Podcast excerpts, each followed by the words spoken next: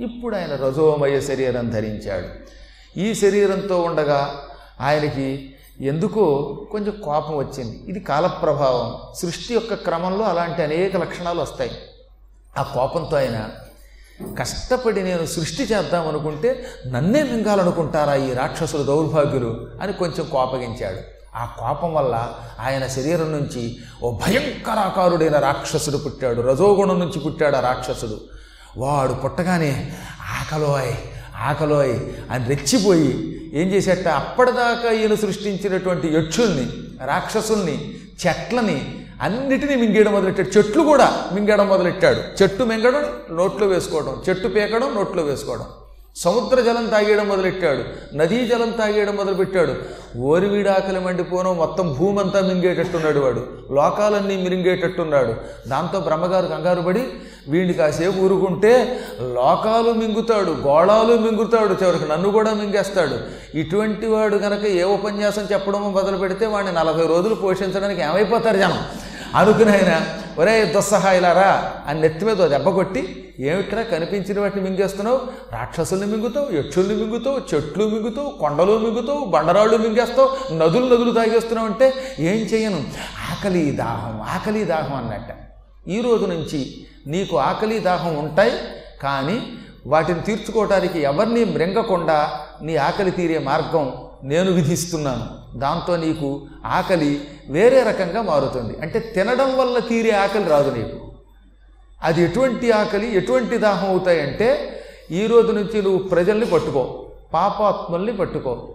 ఎవడు పాపం చేసినా ఆ పాపం నీ ఆకలి తీరుస్తూ ఉంటుంది. ఈ రోజు నుంచి పాపాత్ముల్ని ఆవహించు అని అతన్ని భూలోకానికి పంపేశాడు. భూలోకంలో ఎవరైనా పాపం చేస్తే ఈ పాపాత్ములను ఆయన పట్టుకుంటాడు. పట్టుకుంటే వాడు పాపం చేసినప్పుడల్లా ఆ పాపం వీడికి ఆకలి తీరుస్తూ ఉంటుందట. అందుకే మనం పాపాలు చేసాం అనుకోండి. చెప్పులు ఎత్తుకుపోయాం అనుకుందాం. ఏ పద్మాకర్ గారు చెప్పులు ఎత్తుకుపోతే ఈ చెప్పులు ఎత్తుకుపోవడం ఓ పాపం కదా? ఈ పాపాత్ముడిని వాడు పట్టుకుంటాడు. అప్పుడు వాడికి చక్కగా ఏదో పుణుకులు తిన్నటువంటి తృప్తి వస్తుంది. ఎవరినైనా హత్య చేశాం. ఈ హత్యా పాపం చేసిన వాడిని వాడు పట్టుకుంటాడు. ఈ హత్యా పథకం వాడికి మృష్టాన్న భోజనం అంట పిండి వంటల భోజనం చేసిన తృప్తి కలిగిస్తుంది. ఇలాంటి పాపాలు ఎవడన్నా తాగుపోతాడున్నాడు తాగితే అప్పుడు వాడికి మంచినీళ్ళు తాగడం వల్ల ఏ తృప్తి కలుగుతుందో ఆ తృప్తి కలుగుతుంది. ఈ విధంగా దుస్సహుడు ఈ తాగుబోతుల్ని ఈ పాపాత్మల్ని బ్రహ్మగారాజ్ఞతో పట్టుకోవడం మొదలుపెట్టాడు. అప్పటి నుంచి వాడికి ఆకలి తీరింది దాహము తీరింది. ఇప్పుడు ఇంతకీ వాడు ఎక్కడున్నాడు అనుకుంటున్నారు ఈ పాపాత్మల దగ్గర మాట అలాగే రోజు రాత్రిపూట బెల్ట్ షాపుల దగ్గర ఒకళ్ళొకళ్ళు కొట్టుకుంటూ ఉంటారే వాళ్ళల్లో దుస్సహుడు ఉంటాడు. ఇప్పుడు దుస్సహుడికి ఆకలి తీరుతోంది సరే వాడు వీళ్ళని పట్టుకోవడం వల్ల వీళ్ళేమవుతారట? భూలోకంలో ఉన్నప్పుడు ఈ దుస్సహుడు వాళ్ళని ఆవహించటం వల్ల ఔచిత్యం మర్చిపోతారు. ఏం మాట్లాడతారో తెలియదు ఏమి తింటారో తెలియదు ఏమి చేస్తారో తెలియదు. అందుకే భార్యల్ని చంపేవాళ్ళు భర్తల్ని చంపేవాళ్ళు హత్యలు చేసేవాళ్ళు చేయకూడని పాపాలు చేసేవాళ్ళు పెరిగిపోతున్నారు. ఒక పాపం చేస్తే వాడు ఆవహిస్తాడు. వాడు ఆవహిస్తే వీడికి పాపాలు చేయటం పెరిగిపోతూ ఉంటుంది. ఈ దుస్సహుడు కలియుగాంత వరకు వీళ్ళ ద్వారా ఆకలి తీర్చుకుంటాడు ఈ పాపాత్ముల్ని పట్టుకుని. వాడు మనల్ని ఆవహించకుండా ఉండాలంటే ఏం చేయాలి దానికి ఒకటే మార్గం చెప్పాట. నిత్యం భగవంతుని ఆలయానికి వెళ్ళి నమస్కరించేవాడు విభూతి పూసుకునేవాడు ఊర్ధ్వపుండ్రములు నిలువునామాలు పెట్టుకునేవాడు రుద్రాక్షలు ధరించేవాడు భక్తితో శ్రద్ధతో భగవద్ కథలు భగవత్ సంబంధమైన చరిత్రలు పురాణం అనే పేరుతో వినేవాళ్ళు అన్నదానాదులు చేసేవాళ్ళు గురుభక్తి కలిగిన వాళ్ళు ఇటువంటి వాళ్ళని మాత్రం దుస్సహుడు పట్టుకొని పీడించకుండా బ్రహ్మ మనకు వరమిచ్చాడు. వీళ్ళని మాత్రం అది ఏం చేయలేటివాడు తక్కిన వాళ్ళని మాత్రం పట్టుకుంటాట.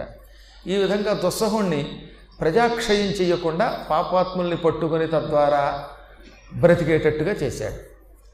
ఇకప్పుడు ఆయన క్రమక్రమంగా సత్వ శరీరం ధరించాడు. ఈ సత్వ శరీరం వల్ల ఆ మహాత్ముడి నుంచి అదితి అనేవాడు మొదలైనటువంటి వాళ్ళంతా దక్షుని ద్వారా పుట్టుకొచ్చారు. దక్ష ప్రజాపతికి సంతానాభివృద్ధి జరిగింది. ఇదంతా బ్రహ్మ సంకల్పం. అందుకే బ్రహ్మ సంకల్పం వల్ల దక్షుడికి ఈసారి ఏమైంది? పోయిన అరవై మంది పోతే మళ్ళీ అరవై మంది కొడుకులు పుట్టారు. ఈ అరవై మంది కొడుకులు వరుసగా ప్రభవ విభవ శుక్ల ప్రమోదోత ఈ సంవత్సరాలు అయ్యారు ఆ తర్వాత వరుసగా ఇరవై ఏడుగురు కూతుళ్ళు పుట్టారు. అశ్విని భరణి కృతిక రోహిణి మృగశిర ఆర్ద్ర పునర్వసు పుష్యమి ఆశ్లేష మఖ పుబ్బ ఉత్తర హస్త చిత్త స్వాతి విశాఖ అనురాధ జ్యేష్ఠ మూల పూర్వాషాఢ ఉత్తరాషాఢ శ్రవణం ధనిష్ట శతభిషం పూర్వ భద్ర ఉత్తరాభద్ర రేవతి అని పిలువబడే ఇరవై ఏడుగురు కూతుళ్ళు పుట్టి వీళ్ళు నక్షత్రాలు అయ్యారు ఈ ఇరవై ఏడుగురు నక్షత్రాల్ని చంద్రభగవానుడికిచ్చి పెళ్ళి చేశాడు. ఆ తర్వాత మళ్ళీ పది మంది కొడుకులు పుట్టుకొచ్చారు. ఈ పది మంది కొడుకులు వరుసగా ధర్మదేవత మొదలైనటువంటి వాళ్ళు పుట్టుకొచ్చారు. ఈ ధర్మదేవత మొదలైనటువంటి వాళ్ళని ధర్మస్థానాల్లో నిలబెట్టాడు. ఆ తర్వాత మళ్ళీ వరుసగా పదముగ్గురు కూతుడు పుట్టుకొచ్చారు. అదితి దితి వినత కద్రువ శ్యాన గురద్ర సురస మొదలైనటువంటి వాళ్ళు. వీళ్ళల్లో అదితి దేవతలకి జన్మనివ్వడం వల్ల అదితి పుత్రులు ఆదిత్యులు దేవతలయ్యారు. సూర్య భగవానుడు ఇంద్రుడు వీళ్ళంతా అదితి పుత్రులు. దితి కొడుకులంతా హిరణ్యాక్షుడు హిరణ్యకశిపుడు వీళ్ళంతా దైత్యులు పుట్టుకొచ్చారు. కద్రువ పిల్లలంతా పాములయ్యారు. సురస పిల్లలంతా పాములయ్యారు. శ్యాన అనే ఆవిడికి పుట్టినటువంటి వాళ్ళంతా ఈ గొడ్లగోబలు భయంకరమైనటువంటి డేగలు ఇవన్నీ శ్యానం అనే ఆవిడ దగ్గర నుంచి పుట్టుకొచ్చారు. ఇంకా వినతాపుత్రులు గరుత్మంతుడు అణూరుడు పుట్టుకొచ్చారు. గరుత్మంతుడి ద్వారా వరసగా అనేక రకాల పక్షి జాతులు పుట్టుకొచ్చాయి. ఈ విధంగా వీళ్ళ ద్వారా లోకంలో ఎంతోమంది జనాలు పెరిగారు. అప్పుడు స్వయంభూమును ఏం చేశాడు? ఎంతసేపు పక్షులు పెరుగుతున్నాయి దేవతలు పెరుగుతున్నారు రాక్షసులు పెరుగుతున్నారు పాములు పెరుగుతున్నాయి అందరూ పెరుగుతున్నారు. నా ద్వారా భగవంతుడైనటువంటి బ్రహ్మదేవుడు సాధించాలనుకున్న పని పూర్తి కాలేదు మానవ జాతి అభివృద్ధి పొందడం లేదు. మానవ జాతి అభివృద్ధికి నేను ఇప్పుడు సాయం చెయ్యాలి. చెయ్యాలంటే నాకు సంతానం పెరగాలి అని ప్రియవ్రతుడిని ఉత్తానపదుడిని పెళ్ళి చేసుకుని బాగా ప్రజా సృష్టి చేయమన్నాడు. మీ ద్వారా సంతాన ప్రాప్తి అవ్వాలంటే వాళ్ళన్నారు మేము ఎంత ప్రయత్నించినా మాకు పిల్లలు పుట్టడం లేదన్నారట. అప్పుడు బ్రహ్మదేవుడు ఆలోచించాడు. పురుషులలో రేతస్సు ఉన్నది. కానీ స్త్రీలలో సంతాన శక్తి లేదు.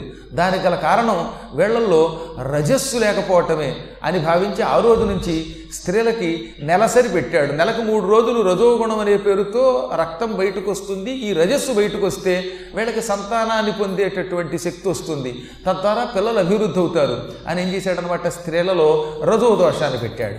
అప్పటికి పూర్వం స్త్రీలు బయట ఉండడం అనేటటువంటిది ఉండేది కదట.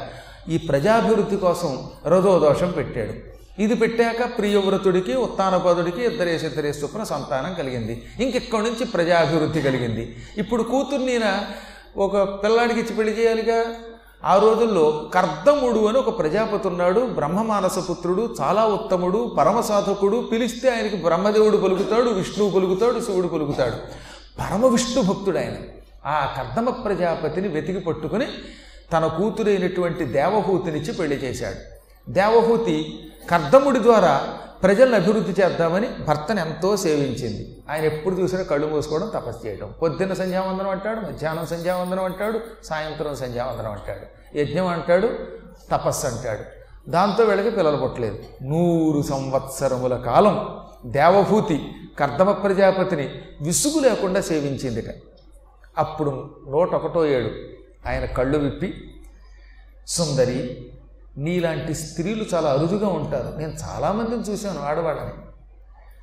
గట్టిగా ఒక ఏడాది భర్త పలకరించకపోతే బాధపడతారు. పెళ్ళి చేసుకున్నాక భర్త వల్ల కామ సంబంధమైన సుఖాలు లేకపోతే ఇళ్ళు లేకపోతే వస్త్రాలు లేకపోతే ఏ స్త్రీ అయినా భర్తని పట్టుకుంటుందా? ఆఖరికి దేవతా స్త్రీలు కూడా ఇంద్రాదులను ఎందుకు పొందారంటే ఇంద్రుడి ద్వారా లేక దేవతల ద్వారా సంపదలు ఉంటాయి గనక సుఖాలు ఉంటాయి గనక. నువ్వు ఏ సుఖము కోరుకోకుండా కేవలం భర్తకి సాయం చేశావు నా తపస్సుకి సాయం చేసావు యజ్ఞములకు సాయం చేసావు సంధ్యావందనానికి కావలసిన ఏర్పాట్లు చేసావు నిన్ను మెచ్చాను నీకేం కావాలంటే నీ ద్వారా శరీర సుఖము కావాలి సత్సంతానము కావాలంది ఆవిడ. ఓ సంతేనా? అని వెంటనే ఆయన ఇలా చెయ్యి ఊపాడు. ఊపగానే ఒక దివ్య విమానం వచ్చింది అక్కడికి. ఆ విమానంలోంచి ఒక వెయ్యి మంది సుందరీమణులు వచ్చారు. ఈ మహాత్ముడు బ్రహ్మంతటి వాడండి. ఆయనకి అనేక శక్తులు ఉన్నాయి తపశ్శక్తి వల్ల ఏం చేశాడనమాట? విమానం తెప్పించి అందులోంచి వెయ్యి మంది సుందరీమణులు దింపాడు. ఆ సుందరీమణులు వచ్చి శతరూపకి శుభ్రంగా స్నానం చేయించారు పన్నీటి స్నానం చేయించారు ఒంటి ఉరికంతా పోయేలా చేశారు. ఆవిడ అలంకరిస్తే అప్పుడు ఆవిడ అప్సరసల్ని మించిన సుందరీమణిలో ఉందట. బాగా స్నానం చేసి చక్కగా అలంకారం చేసుకుంటే ఎవడైనా బాగుంటాడు. అసలు బొత్తిగా స్నానం చేయకుండా బట్టలు సరిగ్గా కట్టుకోకపోతే చూడడానికి చింపిరి చుట్టుతోటి భయంకరంగా కనపడతారట. ఆవిడ స్వతసిద్ధంగా సౌందర్యవతి ఇప్పుడు ఈ సౌందర్యం మరింత పెరిగింది. ఇంతలో ఆవిడకి అన్ని అలంకారాలు చేసి విమానంలో కూర్చోబెట్టాక అక్కడికి ఒక పాతికేళ్ళ కుర్రాడు మంచి కిరీటం పెట్టుకుని నవనవలాడిపోతూ వచ్చాడు.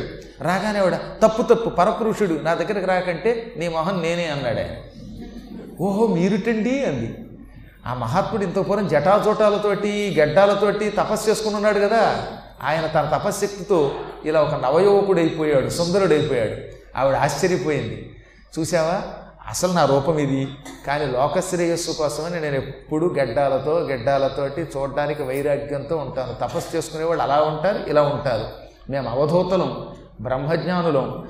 కాబట్టి మాకు కోరికలు ఉండవు కానీ కోరికలతో ఎవరైనా మా దగ్గరకు వస్తే కోరికలు తీర్చడానికి మేము కూడా ఇలా తయారవుతాం అని తన అపూర్వ సౌందర్యంతో ఆవిడ చాలా సంతోషపెట్టాడు. ఆవిడకి బోలెడంతమంది కొడుకులు పుట్టారు. కూతుళ్ళు పుట్టారు. ఈ కొడుకులు కూతుళ్ళు పుట్టాక ఇక ఆయన చాలు. నీతో కాపురం చేశాను. మళ్ళీ నేను యోగాభ్యాసంతో భగవంతుడైన విష్ణువులో ఐక్యమైపోతాను. వెళ్ళిరాను అంటే కొడుకులు వచ్చారు కూతుళ్ళు వచ్చారు వాళ్ళందరికీ పెళ్ళిళ్ళు అయ్యి ఎవరిదాని వాళ్ళు వెళ్ళిపోయారండి? బ్రహ్మదేవుడి కోరిక ప్రకారం ప్రజాభివృద్ధి అయ్యింది. మరి నా సంగతి ఏమిటి? నేను ముక్తిని పొందొద్దా? ఇంతకాలం అనురక్తితో బతికాను. రక్తి అయిపోయింది. ఇప్పుడు నాకు ముక్తి కావాలండి. అలాగా. నన్ను ఏం చేయమంటావు? అన్నాడు ఆయన ముక్తిని మీరైనా ఇవ్వండి. లేదా ముక్తినిచ్చే ఒక కొడుకునైనా ఇవ్వండి అంది ఆవిడ. ఆ మాటన్నా బాగుంది. నీ ఎదురుగుండా కూర్చుంటే నాకు ముక్తి ఏంటి? మరి ఇద్దరం రోజు కూర్చుని మళ్ళీ రిటైర్ అయ్యాక కబుర్లు చెప్పుకుంటూ కూర్చుంటాం. ఈ రిటైర్ అయిన తర్వాత ఏమవుతుందంటే ఇద్దరు భార్యాభర్తలు ఇద్దరు కూర్చుని వార్ధక్యంలో కూర్చుని జపం చేసుకునేటప్పుడల్లా ఇదిగో పంతొమ్మిది వందల తొంభై ఎనిమిదిలో ఏం జరిగిందంటావు? పెద్దాడు ఏం చేస్తున్నాడు చిన్నాడు ఏం చేస్తున్నాడు ఈ కబుర్లు వస్తాయి. అందుకని భార్యాభర్తలు ఎదురుకుండా కూర్చుంటే కొన్ని జపాలు చేయడం కష్టమని ఆయన చెప్పాడు పాపం. అందుకని నేను నీకు ముక్తి అవ్వలేను ముక్తినిచ్చేందుకు ఒక సత్పుత్రుణ్ణి ఇస్తాను. అని వెంటనే ఆవిడకు ఒక మహాపురుషుణ్ణి ఇచ్చాడు. ఎవరా పురుషుడు? శ్రీ మహావిష్ణువు ఆయన కడుపులో పడి అంశతో అవతరించాడు.